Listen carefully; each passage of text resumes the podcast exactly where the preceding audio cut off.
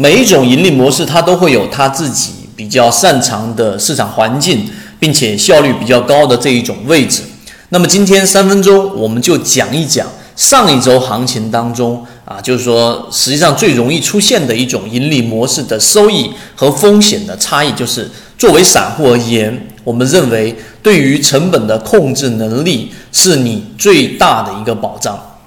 好，我们来说这样的一个话题。为什么我这样说呢？呃，周五整个市场由于龙头东方通讯的这一个快速跳水，引发了一连串的连锁效应，导致于很多的龙二、龙三，所有前期的所有高位个股都纷纷的跳水。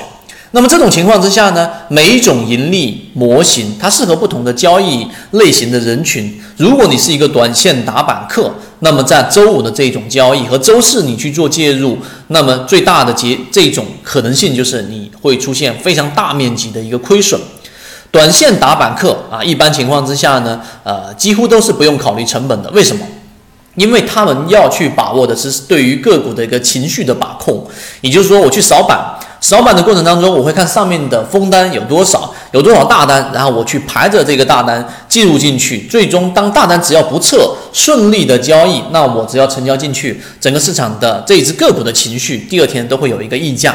我想，如果做过。短线打板的这一个呃散户应该都明白我在讲什么内容，但他的问题是在你不考虑成本的情况之下，你只考虑情绪，在这一个市场出现妖股的情况下，利润会跑得非常快。但是呢，一旦出现问题的时候，像一个天地板下来，你一天的亏损百分之十五、百分之二十都是非常常见的。于是我们就得出了在圈子里面我们讲的另外一个摩恩电器。摩恩电器，我们在讲上一个交易日前面的那一波十字形的高点十六块零二，我们把它定义为这一个波段的水面，在水上持续的时间越长，相当于对于前期的这一种套牢盘的这种释放能力就越强。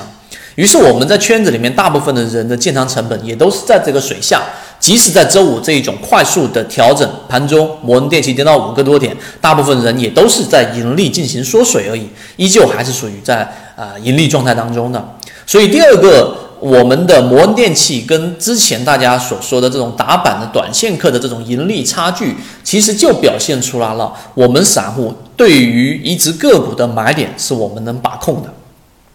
讲到这个地方，如果我们止住不讲了，那实际上参考意义并不大。我们来讲一讲怎么去把握我们的操作成本。第三点就是你要去把握好你的操作成本，你需要有一个盈利模式来做支撑。第一种就是我们前面讲的上升回档，永远满在回档位置，超过百分之八以上的管理率，我们都是不会选择参与进去的。这是第一种。第二种，我们选择箱体的位置，就相当于一只股票在连续震荡的过程当中。啊，它会有形成一个箱体。你以中轴作为一个划分的话，一般的会在中轴之下进行低吸。啊，这种情况之下，一般是要有资金介入进去，我们才会考虑率啊放一个底仓。这一种操作就会让你的成本低于大部分的散户，于是出现问题的时候，你的抗风险能力也会比较强。第三种就是我们所讲的超跌盈利模型。